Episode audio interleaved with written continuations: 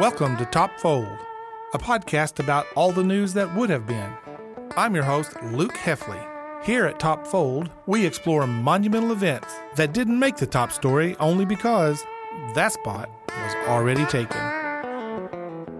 The news had been buzzing for days. Was he or wasn't he going to return to the profession that he had dominated for so long? He had retired and come back before. Was he really going to do it again? Of course, we're talking about Michael Jordan, Air Jordan, the man who helped Chicago win six NBA titles. A statue to his greatness was outside the United Center in Chicago, and there he was king.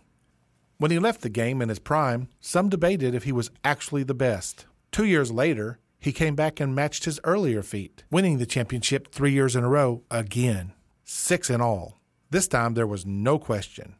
Michael Jordan was the best ever. Now, three years removed from the basketball court, MJ was in the front office of the Washington Wizards and wasn't happy seeing his team not live up to his high expectations. He was working out with the team, and everywhere he went, everyone was asking, would he be coming back one more time? Jordan loved the suspense. Not only was Jordan king of the court, he was master of the public perception. Yes, he had made millions of dollars with basketball in hand, but he was also a marketing genius. He had multi million dollar contracts with Nike, McDonald's, Gatorade, and Coca Cola, just to name a few. His name and likeness were everywhere. He had even starred in the 1996 live action animated movie with the Looney Tune characters called Space Jam. How would a movie do with the basketball star alongside Bugs Bunny, Daffy Duck, and the like? It opened at number one in the North American box office and is the highest grossing basketball film of all time. So when his airness speaks, people listen. Millions of people. With his marketing skills off the court and his proven talent on the court, the anticipation to his announcement was gaining huge momentum, and that's just how Jordan liked it. Jordan's return, more likely as drama continues to build, was just one of the hundreds of headlines in the newspapers, and not just in the sports section either. Reporters and cameras were in front of his house and the Washington Wizards offices, just waiting to hear from Jordan. Nothing like this had happened since Muhammad Ali had came back and regained the world boxing title. This was big, really big. What would his former teammates think about playing against him? What would his former coach and friend Phil Jackson think? How would this work playing for the coach that he hired? The world was about to know. On ESPN's website, they had what they called a returnometer. It had a picture of Jordan and the dial fluctuating from don't bet on it, 50 50 stay tuned, and I'm back. It moved a lot over these few days, but now it was firmly on I'm back. Bryant Gumbel opened the morning news with a voiceover of a video of Michael Jordan. It was the lead story at 7 o'clock and 8 o'clock Eastern Time on CBS's morning show, along with NBC and many others. But not at 9. At 9 a.m., Michael Jordan's name wasn't mentioned at all. Matter of fact, it wasn't mentioned again for days. Interviews were abruptly canceled, news crews left his residence and the MCI Center, now renamed Capital One Arena where the Wizards play, and rumored news conferences never materialized. Had Jordan done something in less than 60 minutes to lose the eye of the media? Had a scandal broke out and tarnished his name and reputation? Not at all. But at this moment, on this day, basketball was no longer on people's minds. Sports wasn't on anyone's minds. Basketball had suddenly become unimportant. Why? What could have happened to make so many forget about the greatest basketball player ever coming out of retirement to try to lead another team to a championship? What could have kept many people from knowing that Michael Jordan had returned to the National Basketball Association until the season started weeks later? America now was under attack. At 8:46 Eastern Time, the first hijacked passenger plane slammed into the north tower of the World Trade Center. Within minutes, the second plane, the second tower. You know the rest. That's right. On the morning of September 11th, 2001, in the blink of an eye, the world changed. American Airlines Flight 11 and United Airlines Flight 175 crashes into the Twin Towers.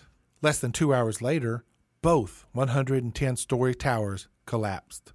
A third plane, American Airlines Flight 77, crashed into the Pentagon, and United Airlines Flight 93 was headed towards Washington, D.C., but because of heroes like Todd Beamer, who was heard from a ground operator as saying, Let's Roll, and countless others bravely charged the cockpit of the doomed airliner, thwarting the hijackers' plans, bringing it down in a field near Shanksville, Pennsylvania. Because it was such a sophisticated attack and happening so quickly, many experts believed more planes were already hijacked or would be soon. Because of that belief, the entire airspace of the United States was closed. The ground stop order from the FAA's National Operations Manager, Ben Sliney, to ground the nearly 4,000 airplanes and to divert the ones in the air to the nearest airport was the first unplanned closure of all air travel in U.S. history. Of course, military, police, and medical flights were allowed, with just a handful of private aircraft which had to be approved by the United States Air Force. The bold and unprecedented move by Mr. Sliney was applauded by all, as it calmed the nation knowing that there were no more planes in the air. Without a direct order from the president or anyone else, this call was his and his alone. Oh, by the way, this was his first day on the job. No, from that moment forward, no one was talking about Michael Jordan or basketball or anything else. Television coverage of the attack and the aftermath was the longest uninterrupted news event in the history of U.S. television. The major networks were on the air for 93 continuous hours. All programs and commercials were suspended, and many of the cable and the satellite channels did as well. Even after the 93 hours, most shows were still about the attacks, and commercials were actually public service announcements on how to help the victims of 9 11. It goes without saying that the attacks changed the world forever. From as serious as security on airlines and in public locations to as trivial as the television and movie industry. Immediately after the attacks, almost 40 films either removed or added the Twin Towers into their scenes. At least 12 movies, including Lilo and Stitch and the 2002 20 year anniversary release of E.T., altered scenes or dialogue because of 9 11. With almost 3,000 losing their life in New York, Pennsylvania, and Washington, D.C., suddenly a round ball in a small hoop, no matter who put it there, became irrelevant. On that day, September 11, 2001, the world stood still, bowed her head in sadness, and the innocence of a recreational game like basketball was lost, maybe never to be regained again. Michael Jordan did make his announcement a full two weeks later on September 25th. He also decided to dedicate his entire salary that year to the victims of 9 11.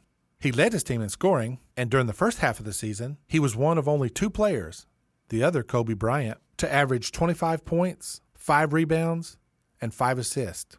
Now, at age 38 and carrying the team, the season was heavy. Jordan got injured and was unable to play the last part of the year. He played again the following season, but then retired for good. Many claim it just never felt like it should have, like it could have. But on this day, September 11th, 2001, everything changed, and not even the return of Michael Air Jordan the greatest basketball player of all time, mattered. Hard to believe. All the news that would have been. Thank you for joining us this week on Top Fold. Check us out on Facebook, Twitter, Instagram at Top Fold Podcast, and subscribe on Apple Podcasts, Spotify, or wherever you like to listen to your favorite podcast. All my sources and research can be found at topfold.buzzsprout.com there along with other things that bring history to life. I'd like to thank David Wagler for the music, and if you like the show, please rate us and give us a review, or simply tell a friend, that would be great. So until next time, there you have it all the news that would have been.